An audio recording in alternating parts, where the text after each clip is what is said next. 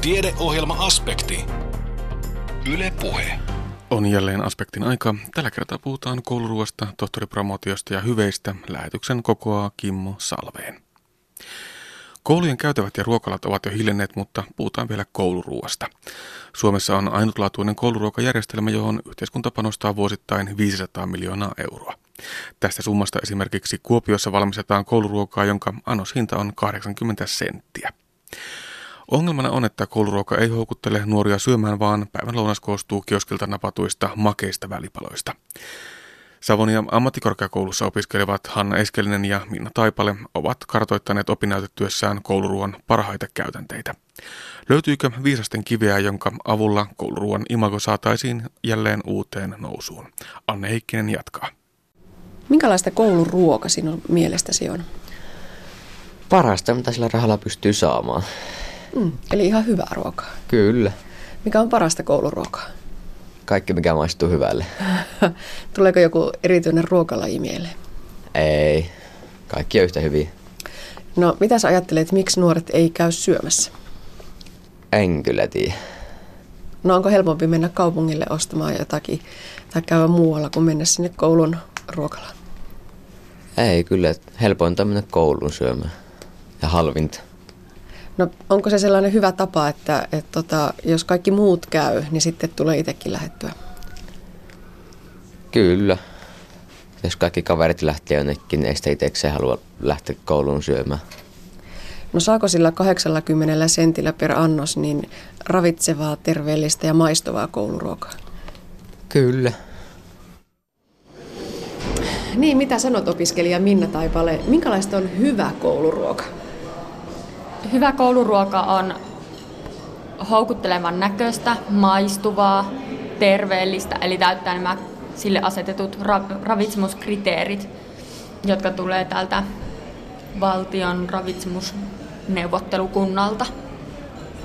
No onko se sellaista, jos nyt vaikka täällä kouluruokalassa katsotaan ympärille, niin mitä sanot, kuinka hyvin ne kriteerit täyttyvät?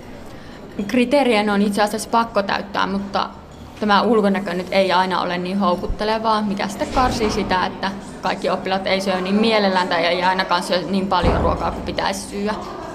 Niin, se on aivan ihmeellistä, että meillä Suomessa on maailman paras ilmainen kouluruokasysteemi, mutta sen imako taitaa olla kovin kovin huono. Miksi hän näin on? Mm, tämä on ihan totta ja ehkä se imago-juttu johtuu sitten siitä, että kouluruokaa pidetään itsestäänselvyytenä ja sitä ei sitten osata arvostaa sen takia, että se on vähän niin kuin semmoinen välttämätön paha, mikä on pakko käydä syömässä ja siihen ei sitten osata tyytyä. Sinä olet selvittänyt yhdessä Hanna Eskelisen kanssa kouluruoan parhaita käytänteitä. Mistä se innostus, kiinnostus kouluruokaa kohtaan lähti?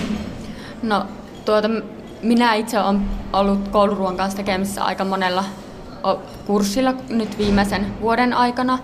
Ja sitten kun saatiin tämä opinnäytetyön aihe meidän ohjaavalta opettajalta Mari Vartiaiselta, niin päätettiin tarttua siihen mukaan, koska siitä ainakin on hyötyä jo, jollain tapaa tulevaisuudessa. Hmm. Mitä kaikkia kouluruokaan liittyen nyt on jo tehty tässä teidän hankkeessa?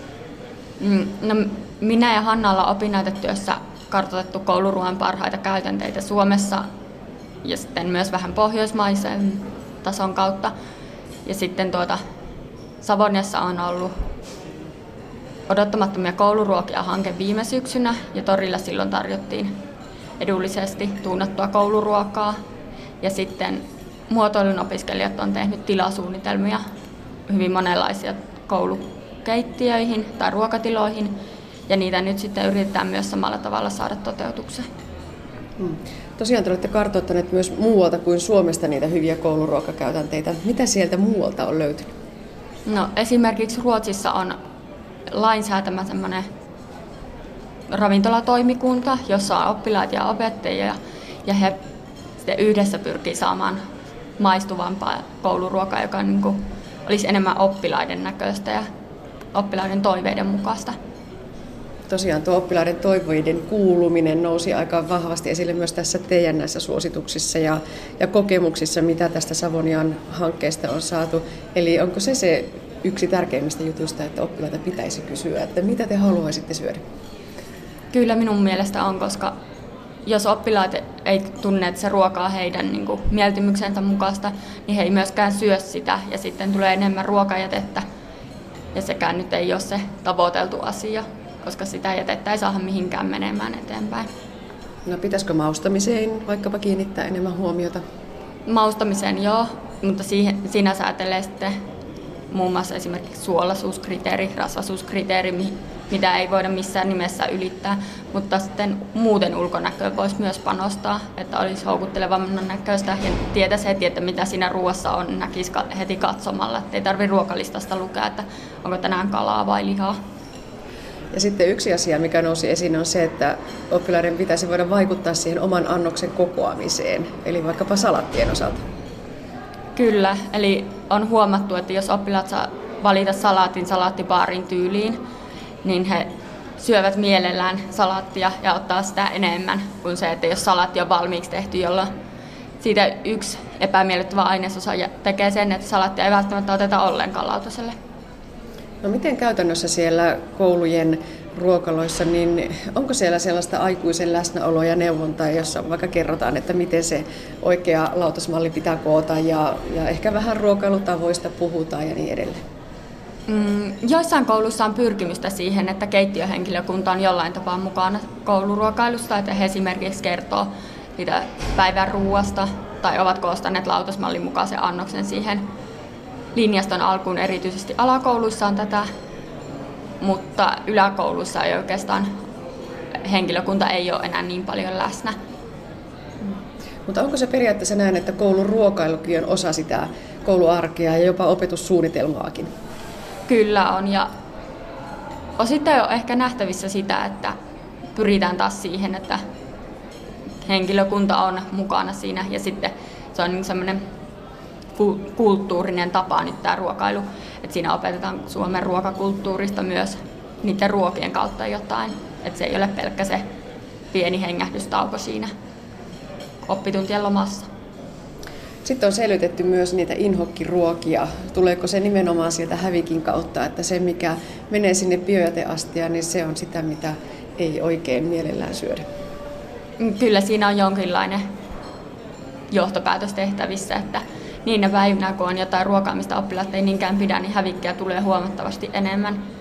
Ja sitten taas hävikkiin vaikuttaa se, että silloin jos oppilaita on kuunneltu ja ruokalistalle tuon heidän pitämiä ruokia, niin sitten hävikkiä on jonkin verran ainakin vähemmän.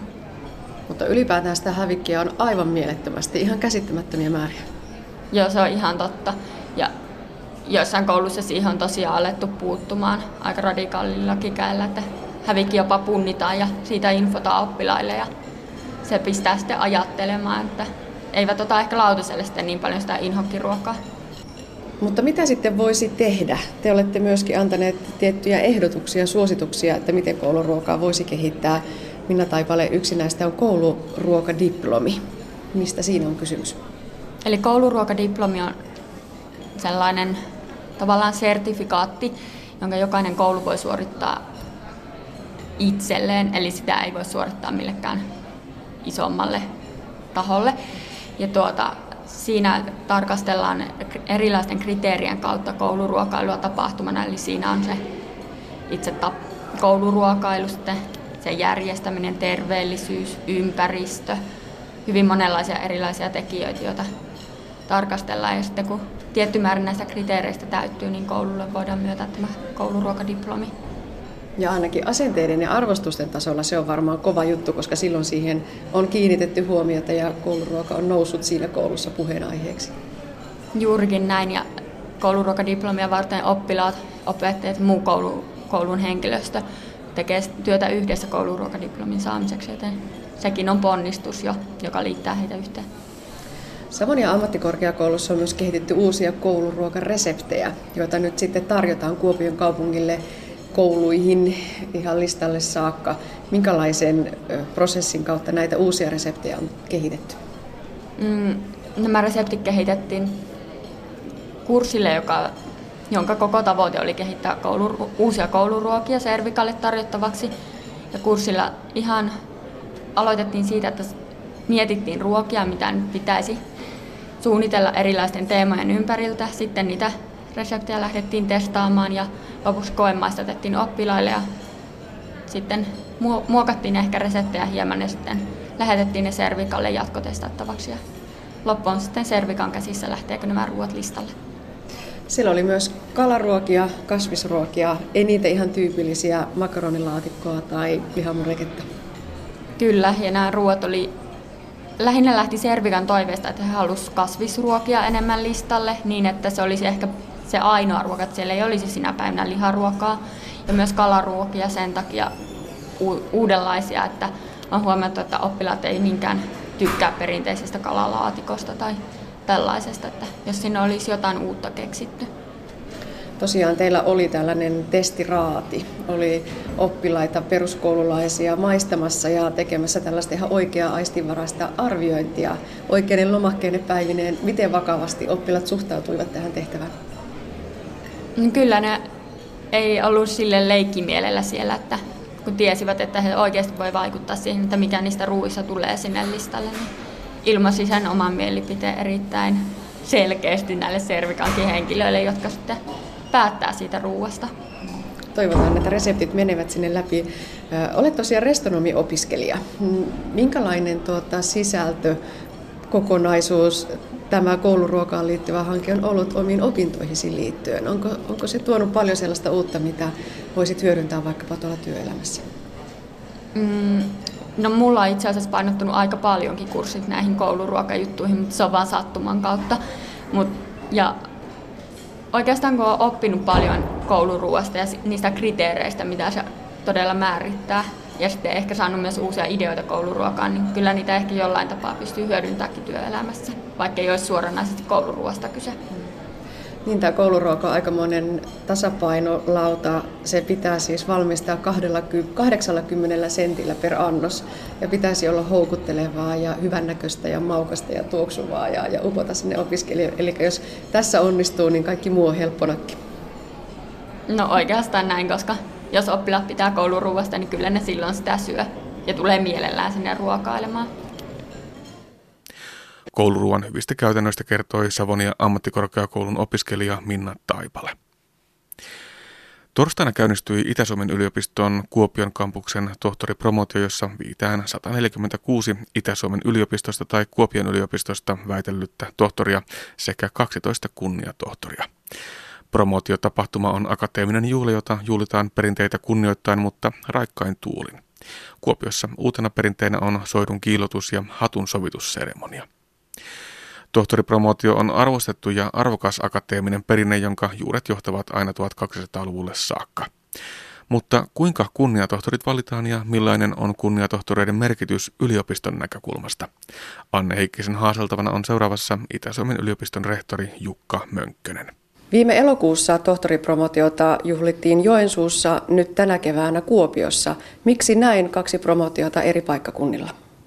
No ihan puhtaasti käytännön syystä, että iso yliopisto, paljon tohtoreita, neljä tiedekuntaa. Vaihtoehtona olisi ollut tietysti yrittää tiedekuntakohtaista promootiota niin kuin vastaavan kokoisessa yliopistossa jossakin on.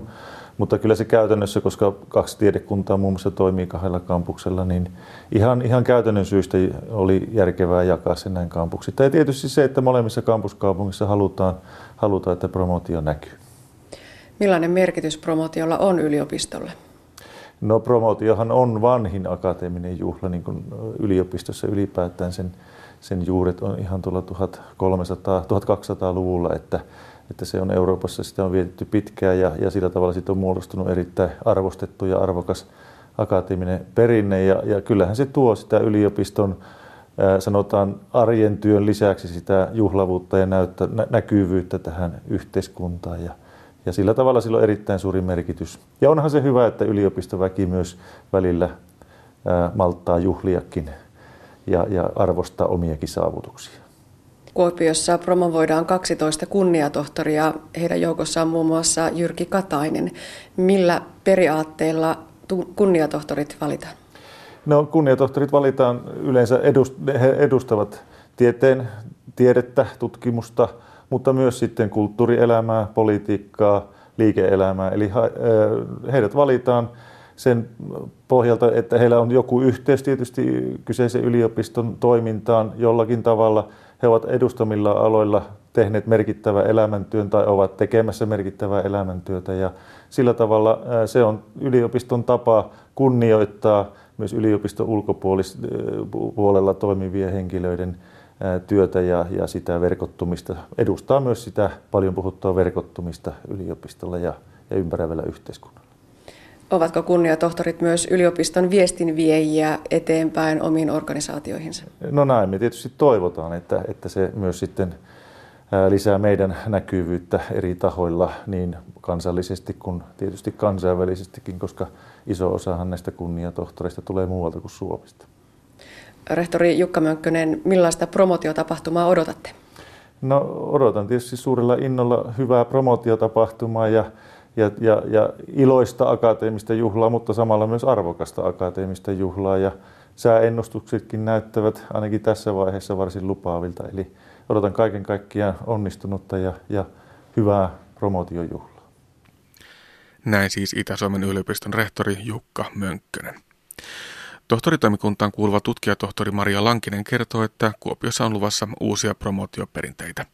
Promovoittavien osalta juhliin valmistaudutaan muun muassa asianmukaisen tarkasti määritellyn juhlapukeutumisen hankkimisella.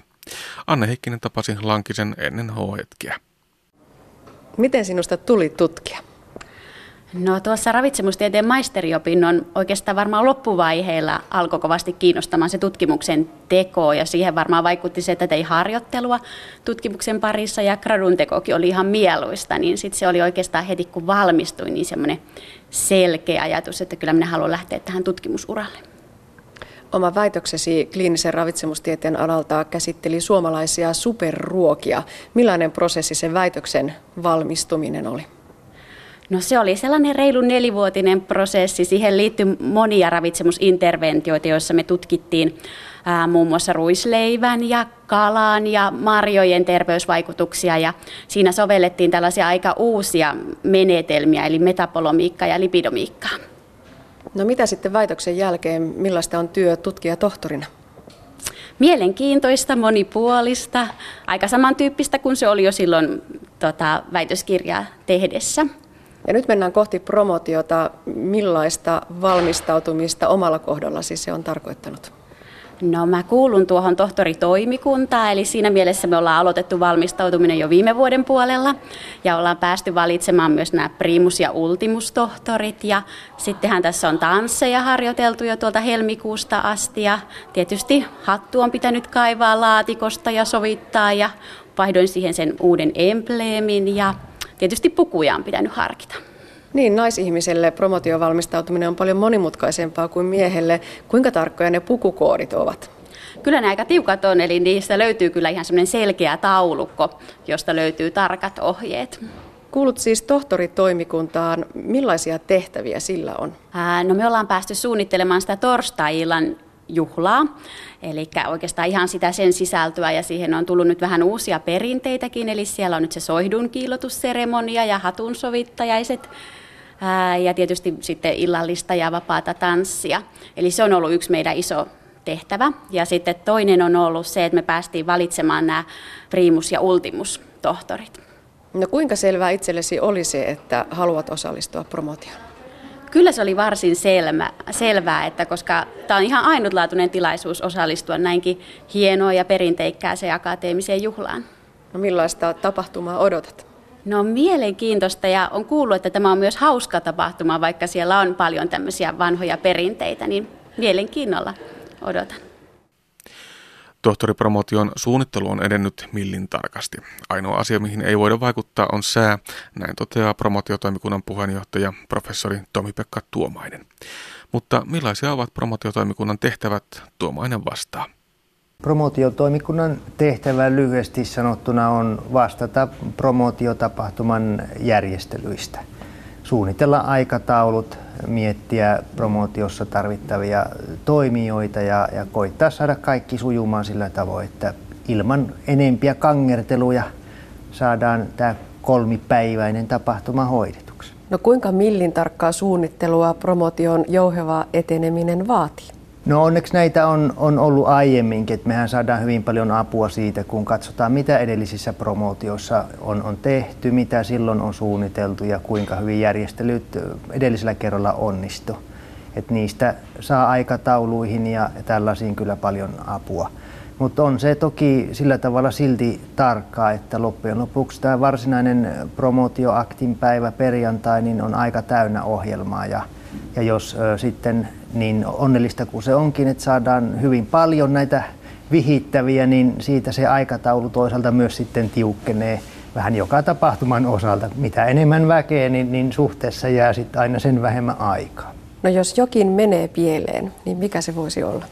No en usko, että meidän järjestelyissä mitään erityisesti pieleen menisi sen verran hyvää väkeä on ollut sitä suunnittelemassa, mutta eräs asia, johon ei ole mitään mahdollista vaikuttaa, on sää. Voisin ajatella näin, että esimerkiksi paha sää voi tehdä aika kepposet meidän ajatukselle siirtyä musiikkikeskukselta kaupungin teatterille juhlakulkuessa. Promotio on perinteinen tapahtuma, johon liittyy vahvat traditiot. Kuinka paljon siinä tasapainoillaan niiden perinteiden säilyttämisen ja uudistumisen rajamaastossa? Kyllä meillä nyt oli ihan selvä tavoite uudistaa jotain. Ihan, ihan tärkeänä syynä tämä Kuopion ja Joensuun yliopistojen yhdistyminen Itä-Suomen yliopistoksi. Ja Promotioperinteet, niin kuin monet muutkin asiat eri kampuksilla, oli järjestetty vähän eri tavoin ja nyt on koitettu yhdenmukaista käytäntöjä myös tähän tohtoripromootioon. Kuinka suuri menetys on se, että viittoja ei enää vihitä eikä nähdä Kuopiossa? No ehkä se on sellainen omaleimaisuuden menetys osittain, mutta, mutta näinhän tämä on seurauksena ollut muutenkin näiden kahden yliopiston yliopiston yhdistymisessä. Että kyllä tämä sinänsä minusta ei ole siinä mielessä kuitenkaan kovin suuri menetys. Joensuukinhan menetti miekkansa tässä samassa yhteydessä, mutta sitten tilalle saatiin yhteisiä tunnuksia, kuten tämä embleemi hattuun ja, ja sitten päätettiin tämän miekan ja viitan sijasta antaa tällainen juhlallinen diplomi ja diplomikoteloineen ehkä se myös auttaa siinä, että nuoret tohtorit mieluummin osallistuu, koska miekka tai viitta on ollut kustannuskysymys. Tosiaan promotioon osallistuu ennätysmäärä vihittäviä nuoria tohtoreita. Mistä se kertoo? No en osaa tarkasti arvioida, ähm, mutta voisin ajatella kyllä sitä, että kyllähän tällaisia traditioita, juhlallisia tapahtumia, niin, niin ei niitä nykyään hyvin paljon ole. Ja ehkä siinä on sitten toivotaan näin hieman uutta innostusta myös muistaa yliopisto maailman tämä puoli, että se ihan jokapäiväinen puurtaminen ja todistus kouraan, niin, niin sen, sen ohella täällä on, on myös tällaista vuosisatasta jatkumoa.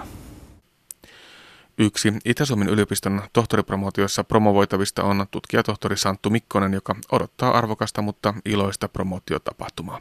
Promootion on valmistauduttu muun muassa tanssiharjoituksin. Anne Heikkinen. Miten sinusta tuli tutkija? Se oli aika luontainen jatkumo maisterin tutkinnon jälkeen, että jäi sitten, siirtyi yliopistolle töihin. Mä olen Jyväskylästä valmistunut ja sitten aloin valmistumisen jälkeen etsiä työpaikkoja. Mä tutkijaura vaikutti houkuttelevalta vaihtoehdolta. Pääsee sitten oikeasti käyttämään niitä tietoja ja taitoja käytännössä, mitä on viisi vuotta opiskellut. Väitöksesi liittyi pienhiukkasten syntyyn ja niiden ilmastovaikutuksiin. Millainen prosessi se väitöksen valmistuminen ja itse väitöstilaisuus oli? Väitöksen valmistuminen oli pitkällinen prosessi, että siirryin pikkusen toiselta alalta tilastotieteestä ilmakehän tutkimukseen, niin sinne joutui opettelemaan aika paljon uutta. Mutta se oli myös hyvin mielenkiintoinen prosessi. Väitöstilaisuus itsessään oli hyvin jännittävä tilaisuus että siihen valmistauduttiin pitkään ensin väitöskirjan hierominen loppu kuntonsa ja sitten itse väitöstilaisuuteen valmistautuminen oli sitä oli aikaisemmin nähnyt vaan yleisön puolelta jännittänyt jo silloin väittelevien puolesta. Sitten kun itse oot siellä eessä, niin siinä on vielä se oma pieni lisäänsä. No entä väitöksen jälkeen? Onko väitöksen jälkeenkin elämää? No elämä on jatkunut kyllä senkin jälkeen. Että täällä on toiseksi jatkanut vielä samassa tutkimusryhmässä, jossa tein väitöksen. Jonkin verran tutkimusaiheet vaihtunut, mutta kuitenkin tutussa ympäristössä ollut. Että monille väitöksen jälkeen on eessä lähtö ulkomaille, mutta mutta ainakaan vielä ei ole tullut muuttoa minnekään päin. Sitä ei tiedä, mitä tulevaisuus taas näyttää. Nyt mennään kohti promootiota. Oliko se itsellesi ihan itsestään selvää, että promootioon osallistutaan? Kyllä se oli. Mä oon kuitenkin semmoinen sen verran suuri akateeminen juhla, että ja jos väitös, väitöksen jälkeinen karonka on vastaväittäjää varten, niin tämä on sitten sitä tohtoria varten. Mitä kaikkea promotion valmistautuminen omalla osallasi on pitänyt sisällään? Näin miehenä on päässyt pikkusen helpommalla, että erittäin käveli pukuvuokraamaan ja etsiä siltä sopivan frakin. Mutta sitten tähän on kuulunut tietysti hatun hankkiminen ja tanssiharjoitukset on ollut isona osana, että niitä on treenailtu jo useamman kuukauden ajan. Joko kikapoon askeleet alkaa olla hallussa? No kikapoon menee, mutta muutama semmoinen vähän vaikeampi tanssi siellä on, joita joutuu vielä treenaamaan muutaman kerran. No millaista tapahtumaa promotiosta odotat? No hienoa, arvokasta ja hauskaa juhlaa tietysti. Tohtoripromootioon liittyy paljon perinteitä. Yksi näkyvimmistä on tohtorin hattu. Hattuja valmistetaan edelleen Suomessa perinteisin käsityömenetelmin. Promovoitavien päänmittoja otettiin jo aiemmin keväällä. Kävin tapaamassa tuolloin mittoja ottaneen Anne Tanskasen hattuja valmistavalta ER Valvanilta. Anne Tanskanen, tämä laitos, joka on teidän kädessänne, ei suinkaan ole mikään keskiaikainen kirjoitusväline, vaan tämä liittyy nyt tähän hattujen mitoitusten ottamiseen. Joo, kyllä tosiaan tämä on se laite, millä otetaan tohtorien päämuoto. Tämä on käsityönä valmistettu. Täällä on tämmöiset puiset, miksi näitä nyt sanois. Ja nämä, nämä menee kunkin yksilöllisen päämuodon mukaisesti asettuu.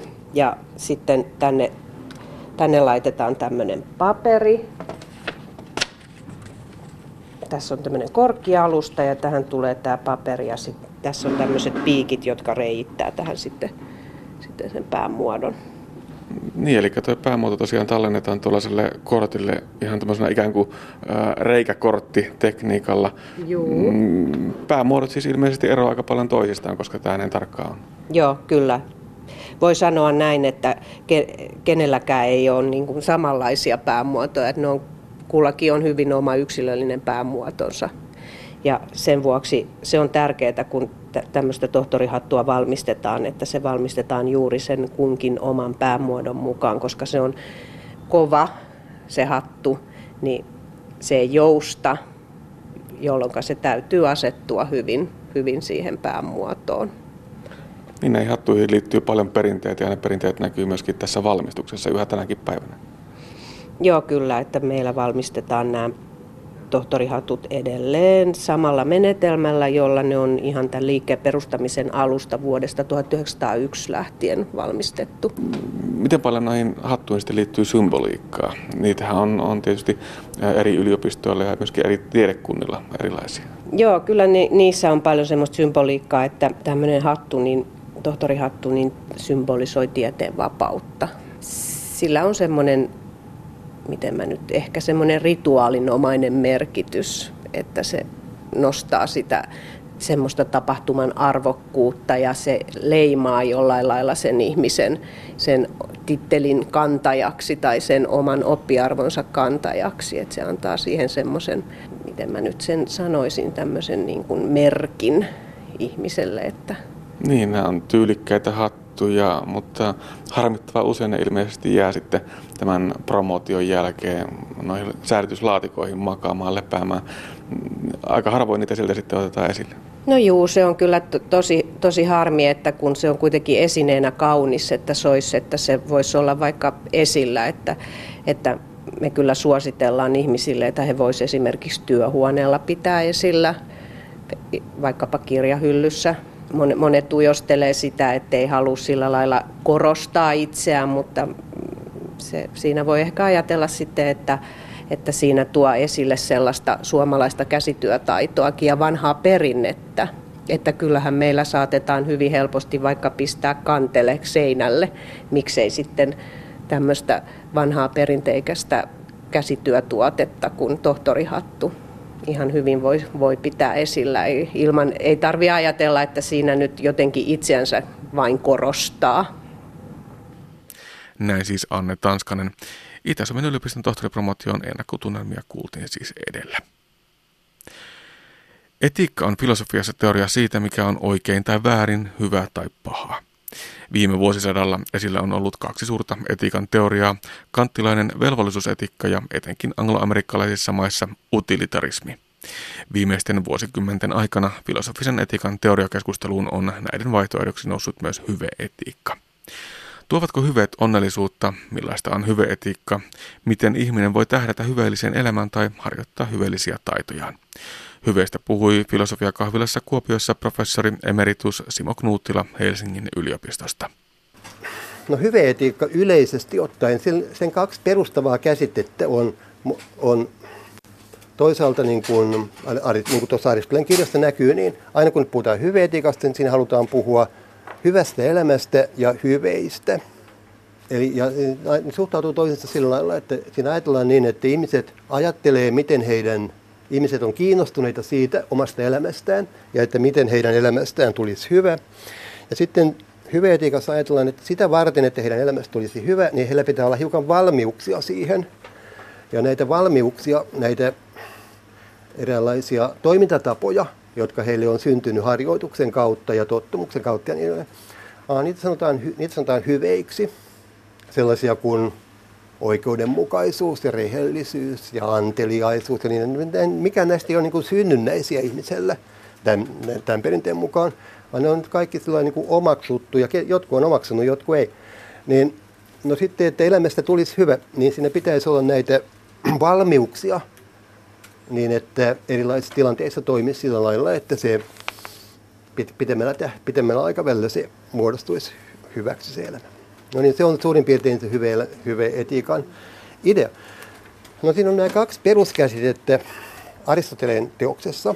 Toi hyvä, toi hyvä elämä, no se ei, ole, se ei ole se tavallinen termi Aristoteleella, vaan eudaimonia, eudaimonia, kreikkalainen sana. Nyt tämä on ensimmäinen ongelma. On aika vaikea kääntää millekään kielelle tätä sanaa eudaimonia. No, se on siis se, mitä mä äsken sanoin, hyväksi elämäksi, mutta se nyt vastaa suurin piirtein siitä, mutta se hyvä elämä on vähän kankea käyttää sillä lailla, kun tämä pitäisi olla yksi substantiivi, tämä päämäärä. No sen takia käännöksissä, eurooppalaisissa käännöksissä, on käännetty tämä jollakin tavalla. Ja samoin toi hyve on toinen ongelmallinen sana.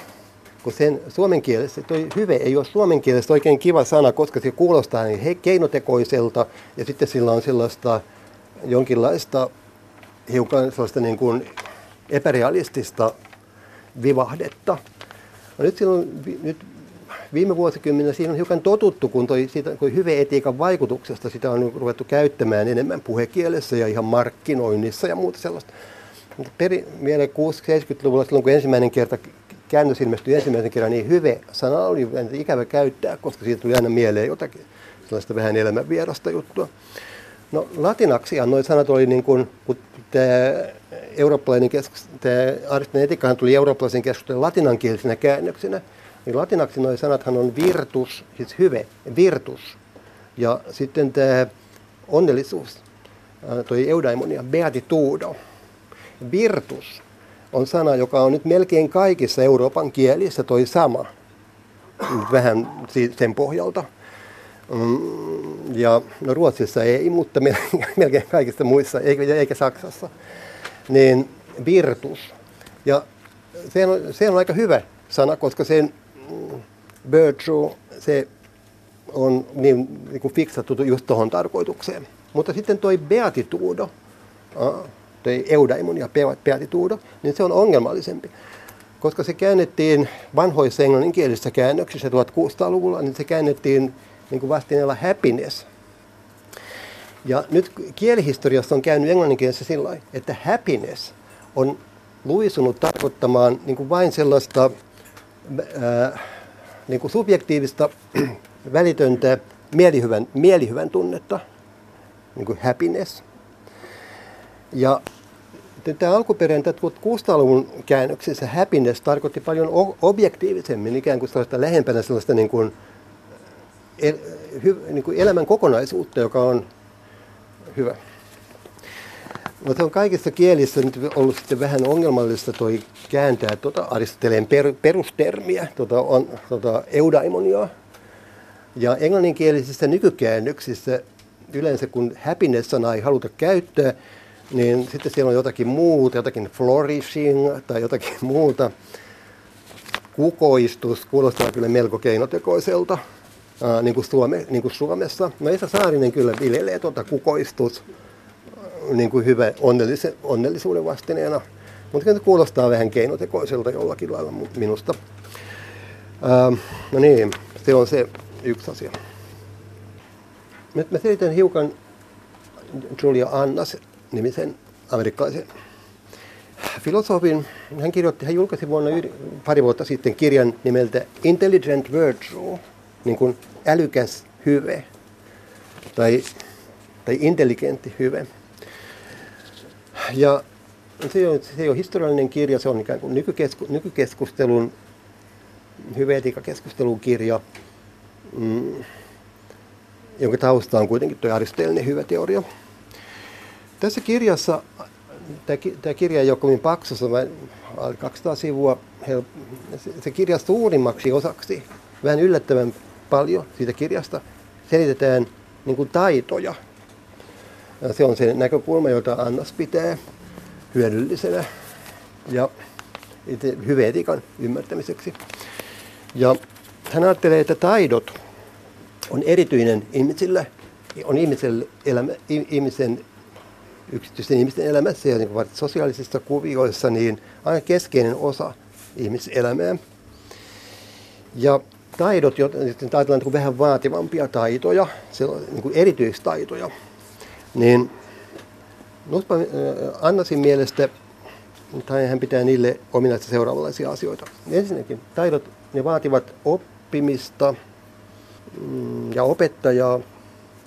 Ja ne kehittyvät harjoittelemalla – ja sitten tai yleensä taidoille, joista hän on kiinnostunut, on sellainen, että kun henkilö omaksuu sitä taitoa, niin hän pyrkii parantamaan sitä sen jälkeenkin, kun hän on oppinut aika hyvin, niin hän haluaa, kun hän on, kiinnostunut taidosta, niin hän haluaa parantaa sitä. Niin kuin ehkä, käsit, ehkä, ne, ehkä esimerkiksi käsityöläiset, ne pyrkii, he ajattelee, että he, pyr, he pyrkii parantaa tätä taitoa. Se, joka on oppinut alkeet, voi, voi parantaa sitä taitoa harjoittelemalla. Ja sitten mm, Annasin mielestä on tyypillistä, että harjoittajat on, pyr, pyrkii ymmärtämään, miten taitoon kuuluvat asiat äh, kuuluvat yhteen ja vaikuttavat suoritukseen. Että useimmat, useimmat, useimmilla aloilla, joissa on oikeasta taidoista kysymys, niin tait, ne, jotka osaa asiaa, on kiinnostunut kuulemaan tai kiinnostunut siitä, miten se suoritus voisi parantua. No esimerkiksi, mm, no mä, luin, mä luin pari, silloin kun mä luin tuon kirjan, niin luinpa samoihin aikoihin ihan sattumalta Akatsi, tennispelaaja Andre Akatsi, ja sitten Eric Clapton, 70-luvun kitaristi, kevyen kitaristi, niin ja molemmat kirjoitti samoihin aikoihin elämäkerran, eräänlaisen elämäkerran, vaikka nyt on niin hirveän vanhoja. Vaikka Akatsi nyt varsinkaan on kovin vanha mies. No on, koko heidän, koko, koko heidän elämäkertansa on kuvaa etupäässä sitä heidän taitoaan, sitä Akatsin sitä tennis, tenniksen pelaamista. Ja toi Claptonin elämäkerta sitä kitaraa. Eric Claptonin elämähän oli kiinnostunut, se, vähän erikoinen sen, että siinä niin paljon, siinä oli, hänen elämänsä ei, ei onnistunut kovin hyvin muilta osin kuin soit, muuta, muuta kuin kitaran soitossa. Ja hän oli siitä niin kuin, ja hän ku, kuvaa myös sitä puolta. Että, mutta sitten se, mutta vastaan nyt ehkä tuota, tuota Annasin ideaa siitä taidon kehittymistä. Nämä molemmat henkilöt oli erittäin kiinnostuneita kehittämään sitä omaa taitoaan. Ja sitä nyt aika keskeisenä asiana siinä omassa elämässään. No sen takia tämän kirjan nimi on Intelligent Virtue, koska Annasin mielestä ihmisen taito niin vakaviin taitoihin, hänen, siis Annasin suosikkiesimerkki on kyllä kaunoluistelu, jonka hän ajattelee olevan tässä hyvä. niitä voi kutsua hänen mielestään niin kuin, niin kuin eräänlaiseksi älykkyyden muodoiksi, koska sen se taito kehittyy sillä lailla, että henkilö ymmärtää niitä laajentaa sovellutusmahdollisuuksia ja ymmärtäminen sen taidon yhteydessä on sille taidolle ominainen älykky, älykkyyden laji. Tämä liittyy nyt tähän aristoteleeseen, aristoteleeseen hyve juttuun sillä tavalla, että nämä hyveet on eräänlaisia taitoja, mutta ne eroavat myös kyllä taidoista sitten aika selvästi. No, mutta voi mainita ohi tuosta taidosta vielä, että hyveetiikassa ja aristotelismissa, niin se te, siinä erotetaan yleensä niin kuin tekeminen, Aristoteles erottaa tekeminen, siis valmistaminen, ja sitten äh, niin kuin toiminta, mm, praksis ja sitten tekeminen, poiesis. Ne eroaa sillä lailla, että on kahdenlaista aktiviteettia, joista syntyy jotain. Toisesta syntyy joku tuote sen aktiviteetin seurauksena. Toisesta ei synny mitään erillistä tuotetta, vaan se tavoitteena on just se aktiviteetti itse, niin kuin hyvä, niin kuin hyvä, suor, hyvä suoritus.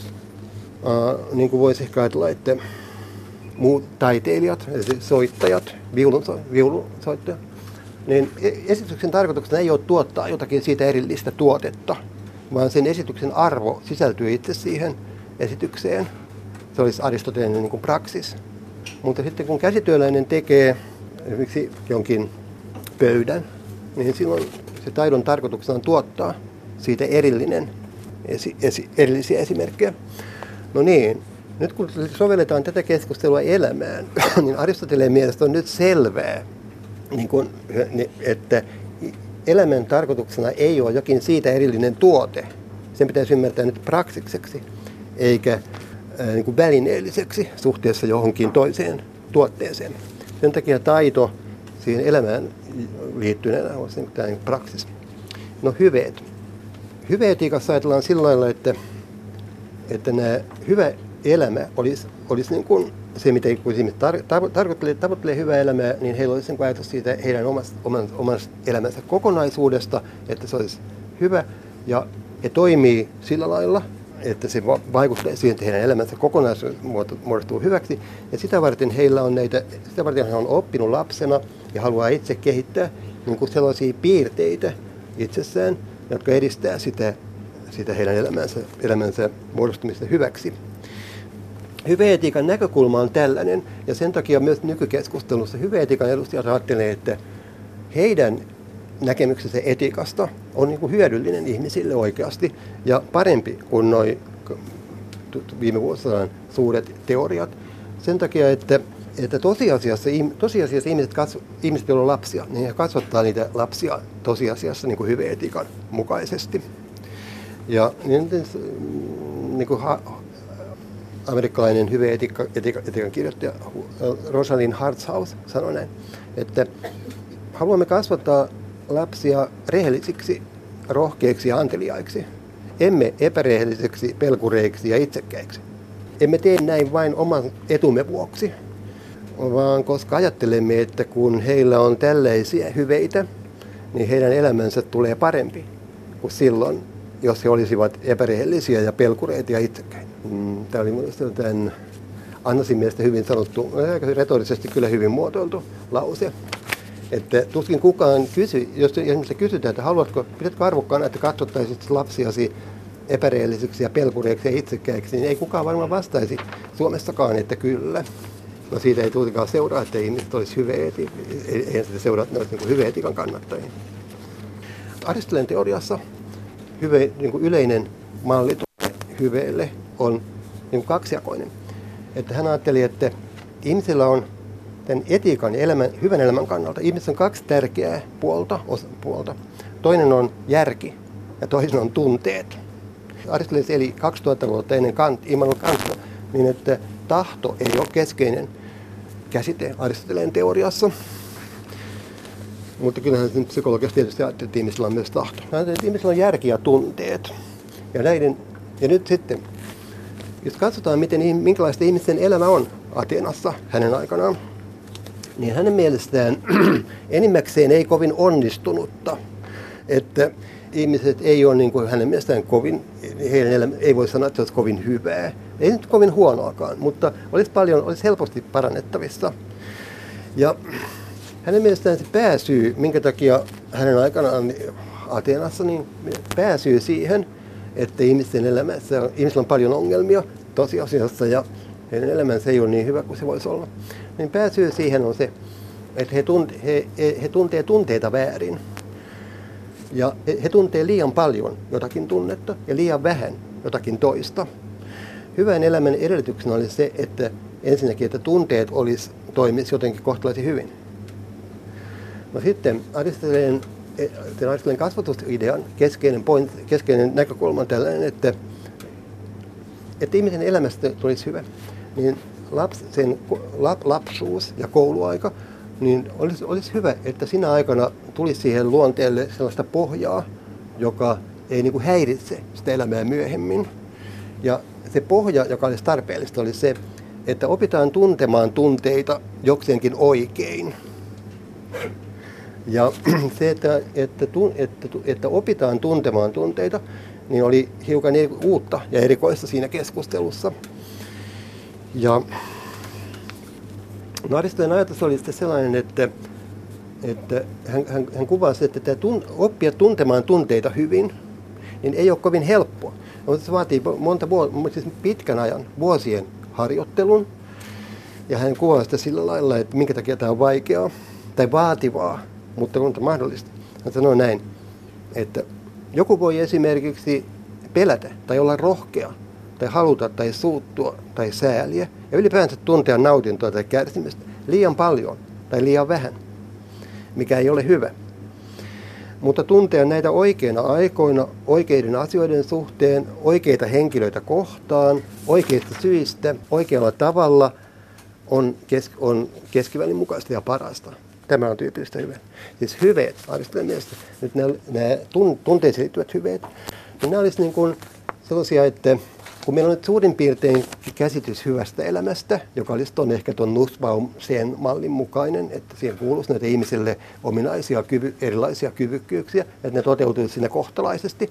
Että ne toteutuisi siinä kohtalaisesti, niin ihmisen tunnepuoli pitäisi olla sen verran järjestyksestä, ettei se estä sitä toteutumista. Ja että se tunne, tunteet toimisi melko hyvin erilaisissa tilanteissa, niin sen, se vaatii pitkää harjoitusta ja silloin niistä syntyisi niin kuin hyveitä. Siis sellaisia, jotka mielestä nyt näyttäisi olevan niin kuin valmiuksia tuntea tunnetta siinä tilanteessa sopivalla tavalla. Esimerkiksi urheilukilpailuissa, niin kuin Ateenassa, niin ettei, esimerkiksi, ettei innostuta liikaa siellä katsomisessa, se, se ei ole hyvä. Tai sitten, ettei niin kuin ollenkaan reagoitaisi, mitä Aristoteleen mielestä myös osoitu huono esimerkki ihmisistä liian vähän kiinnostusta tällaiseen. Pitäisi nyt olla tuntea sopivasti. Mistä tietää, mikä on sopi, kuinka tunnetaan sopivasti urheilukilpailuissa tunnet, niin sen tietää juuri siitä, että käy siellä usein. Siis on lapsena käynyt siellä usein vanhempiensa kanssa ja on niin tottunut siellä näkeen, miten, mikä on sopiva tapa olla tästä kiinnostuneita. No siinä etiikan kirjat 2-3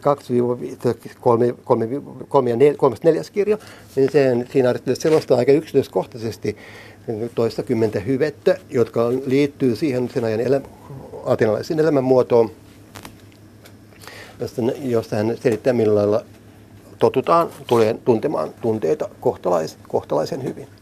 No sitten toinen oli se, että tämä, tunne, tämä tunnejuttu on toinen. Se on se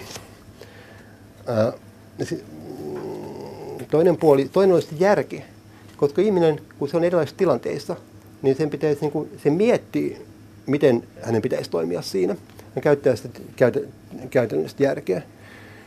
Ja tämä käytännöllinen järki, joka sitten suosittaa hänelle, miten, miten pitäisi toimia tässä tilanteessa, se, on myös, se myös oppii uh, kokemuksen kautta muodostamaan niin kuin järkeviä suosituksia. Esimerkiksi kun oikeudenmukaisuus Aristoteleen mielestä melko keskeinen hyve, yhteiskunnan kannalta tärkeä ja ihmisen, ihmisen kannalta tärkeä, niin nyt jossakin, jossakin tilanteessa, joka on vähän monimutkaisempi, hänen pitäisi miettiä, mikä on oikeudenmukaista. no hänen järkensä, järkensä suunnit, ottaa huomioon nyt eri näkökulmia, niin täytyy nyt myös tottua, tottua äh, tekemään sitä. Ja sitten kun hänen, hänen järkensä on tottunut tekemään sitä ja hänen mielensä, hänen, hänen tunteensa ei ole kovin epäoikeudenmukaisia, hän on tottunut niin kuin pitämään siitä, että tehdään oikeudenmukaisia ratkaisuja, niin sitten hän toimii silloin. Nämä niin kuin liittyy toisiinsa. Keskeinen ero on taidon ja hyveen välillä on se, että Aristoteleen teoriassa ja siinä perinteessä yleensäkin, taidothan on toisistaan riippumattomia. Että henkilölle voi, kun jos henkilö on, henkilö on hyvä kaunoluistelija, mikä oli Annasin mieliesimerkki, tai pianonsoittaja, jota hän molempia sanoo alkaensa harrastaa, ei lapsena, vaan myöhemmin, niin ne on toisistaan riippumattomia. Ne voit olla hyvä jossakin yksittäisten taitojen kohdalla. Mutta tälle hyväkeskustelulle on, on, se eroaa, eroaa siitä sen, sillä lailla, että ihan alusta lähtien nykykeskustelussa myös niin ajatellaan, että hyveet ei ole toisistaan riippumattomia. Ja niin aristotelis, aristotelis perinteessä yleensä sanotaan, että voidaan kyllä sanoa näin, että henkilö on oikeudenmukainen ihminen, mutta, huo, mutta kitsas ja, epä, ja jotenkin ei, oikein, ei, ei hyveellisellä tavalla antelias ja muuta sellaista, niin tämä on mahdollista. Mutta silloin tämä henkilö, silloin tästä henkilöstä voi sanoa, että se on oikeudenmukainen, mutta ei niin, että, se olisi, että tämä oikeudenmukaisuus hänessä olisi hyve. Siis silloin, että se edistäisi hänen elämänsä kokonaisuutta tulemassa hyväksi. Ha, joo, nämä liittyy, nämä liittyy toisiinsa sen takia, että tässä, tässä hyve, hyve-etiikka-rakenteissa, koska siinä ajatellaan, että nämä hyveet on valmiuksia toimia sillä lailla, että elämästä, kokonaisuudesta, kokonaisuudessaan tulisi hyvä. Ja esimerkiksi Annasin kirjassa korostetaan, että käytännöllinen järki, se hyvä järkipuoli, niin sehän on, sehän on sama kaikille, että ihminen tuntee, ihminen, kun se, kun se erilaisissa elämäntilanteissa on erilaiset tunteet, on relevanttia siellä ja se on valmis tuntee niitä oikein, niin se kuitenkin, se, miten, se, miten se toimii siinä tilanteessa, niin silloin se käytännöllinen järki, joka on niin kuin sama, joka miettii sitä. No sen käytännöllisen järjen pitää olla niin kuin valmistautunut sen, tai sen taustana pitää olla se hyvän elämän kokonaisuus. Se on niin kuin hänen mielestään tausta sille en, aluksi vähän oudolta tuntuvalle teemalle tuossa perinteessä, että henkilöllä ei voi olla yhtä hyvettä, pitää olla kaikki, tai sitten ei, ei ollenkaan. Joo, tähän liittyy aika monimutkainen kysymys loppujen lopuksi, että miten nämä, mikä on niin se ajatus hyvästä elämästä, se, se hyveteetiikassa, se hy, arvosidonnainen ajatus hyvästä elämästä, ja sitten nämä yksittäiset hyveet, jotka on valmiuksia tuntea tunteita hyvin. Se hyvän elämän kokonaisuus, niin kuin voisi ajatella, että se erässä niin muodostuu niiden tunnejärjestelmien kokonaisuudesta, mutta miten ne suhtautuvat toisensa on hyvin monimutkainen kysymys. Mikä tuossa, mitä Anna korostaa tuossa kirjassaan, älykäs hyve, niin sitä, että tämä hyveetiikka on, että kun, kun, sitä, kun jotkut kritisoivat sitä siitä, että siinä puhutaan että kun on niin kuin hyvistä ihmisistä, ja suurin osa ihmisistä ei ole sellaisia, ne tarvitsisi toisenlaista etiikkaa. Niin Annasin vastaus tähän on se, että ei, tämä hyve, hyve-teoria on, sitä, voi, sitä on niin kuin kätevä kuvata sillä lailla, että ajatellaan, että henkilö, henkilö, henkilö olisi aika hyvä ja hänen elämänsä olisi melko onnistunut, niin silloin me tiedetään, mistä me puhutaan. Mutta niin kuin, e, ikään kuin eettisen ajattelutavan mallina se ei tarvitse niin olettaa sitä liika paljon ihmisille, koska hyve-teoriaa voidaan ajatella kehity, kehittyvänä teoriana. Ihmiset haluaa, ihmiset on kiinnostuneita omasta elämästään. Ja, ja pienetkin askeleet siinä, niin heitä voi sanoa ihan, että he on niin hyveen tiellä, vaikka ei se olisikaan kovin hyviä. Niin kuin Anna sanoi, että, että jos henkilö on harrastanut jää, niin kuin kaunoluistelua, ehkä yhden talven, niin kyllä häntä voi sanoa luistelijaksi. Tai tai hän voi itse ajatella itsestä, että hän on, luistelija, hän on, hän on luistelija, vaikka, vaikka siitä on tosi pitkä matka mihinkään olympiajäälle, niin siitä huolimatta se nostaa mielialaa ja, ja on niin kuin elämän tunnetta, että henkilö ajattelee, että hän on luistelija. No samalla lailla henkilö voi ajatella, että hän suhtautuu elämäänsä vakavasti, niin kuin, niin kuin Rosalind Hertzhaus ja Anna. Että ihminen suhtautuu elämänsä vakavasti ja hän ajattelee, että hän toivoo, että hänen elämässä tulisi aika hyvä kokonaisuus, sikäli kun hän itse voi siihen vaikuttaa. Ja sitä varten hän, hän kiinnittää huomiota tunte, tunteisiinsa ja siihen, miten hän erilaisissa tilanteissa toimii, koska hän ajattelee, että sillä hän voi niin kuin kehittyä ja niin kuin paremmaksi. Annas ajattelee, että tämä riittää siihen, että elämästä tuo elämä on onnellinen. Mm, Aristoteles ei oikeasti sano kyllä näin, koska Aristoteleen mielestä ihminen, tarvii, ihminen tarvitsee myös aika paljon ulkoisia. Niin kuin Aristoteles sanoi niin kuin aika suoraviivaisesti, että ei, jos, jos ihminen on kovin köyhä, niin ei voi olla onnellinen. Että pitäisi olla tarpeeksi rahaa ensinnäkin. Ja siitä, että, mutta sitten kun on tarpeeksi, on tarpeeksi aineellisia edellytyksiä, niin sitten voi harrastaa näitä muita, kehittää siitä eteenpäin. Aristoteles olisi ehkä hyvä, että valtiomuoto olisi sellainen, että ihmisillä olisi jokseenkin turvattu se talouspuoli. Ähm, no niin, tuossa näiden hyveetikkojen mielestä tämä hyve, hyveteoria etiikkaan, hyvä näkökulma etiikkaan on, pare, on parempi kuin kanttilainen velvollisuusteoria tai utilitaristinen hyveteoria. Sen takia, että hyveteoriassa puhutaan niin kuin subjektista, niin kuin sinne puhutaan ihmisestä, joka on kiinnostunut omasta elämästään ja siitä, miten hänen elämästään muodostuu hyvä, sikäli kun se riippuu hänestä itsestään. Ja nämä, nämä kaksi muuta teoriaa, ne, ne ei ollenkaan kiinnostunut tästä. no, ne kiinnostunut jostakin muusta. Niissä luokitellaan jotakin asioita hyviksi tai huonoiksi, mutta ei tätä, ei tätä henkilöä. Sitten on sanottu, että hyveetiikan heikko, huonous, heikkous verrattuna esimerkiksi kanttilaisen velvollisuusetiikkaan, jos ajatellaan, että ihmisillä on joko velvollisuuksia, etiikka koostuu siitä, eikä tarvitse miettiä kovin paljon muita asioita, niin on sanottu, että hyveetiikan ongelma olisi se, että sinähän ei ole niin velvollisuuksia näköjään ollenkaan. Niin Höthaus sanoi näin, että tämä ei ole mikään ongelma hyveetiikalle, koska kasvatuksen keskeisenä sisältönä on säännöt. Että silloin kun hän kasvattaa lapsiaan etiikan näkökulmasta, niin hän antaa, he, antaa niille. Hyvesääntösäännöt on tällaisia kuin, että ole oikeudenmukainen ja ystävällinen. Toimi oikeudenmukaisesti ja ystävällisesti. Nämä on hyvesääntöjä. Että nämä, ymmär, että nämä ymmärtää, kun tietää, mitä on suurin piirtein oikeudenmukaisuus hyve tai ystävällisyys hyve. Niin Höthausin mielestä nämä ohjaa yhtä hyvin kuin kantilaiset velvollisuussäännöt tai utilitaristiset säännöt. Näin emeritusprofessori Simo Knuutila Helsingin yliopistosta. Hän oli puhumassa hyveistä Snellman kesäyliopiston ja kuopiolaisen filosofian lukupiirin järjestämässä filosofiakahvilassa Kuopiossa. Koko Knuutilan alustus löytyy Aspektin nettisivuilta. Ja näin päättyy siis tämänkertainen aspektimme. Lisää aiheesta netissä osoitteessa kantti.net kautta aspekti sekä Yle Areenassa.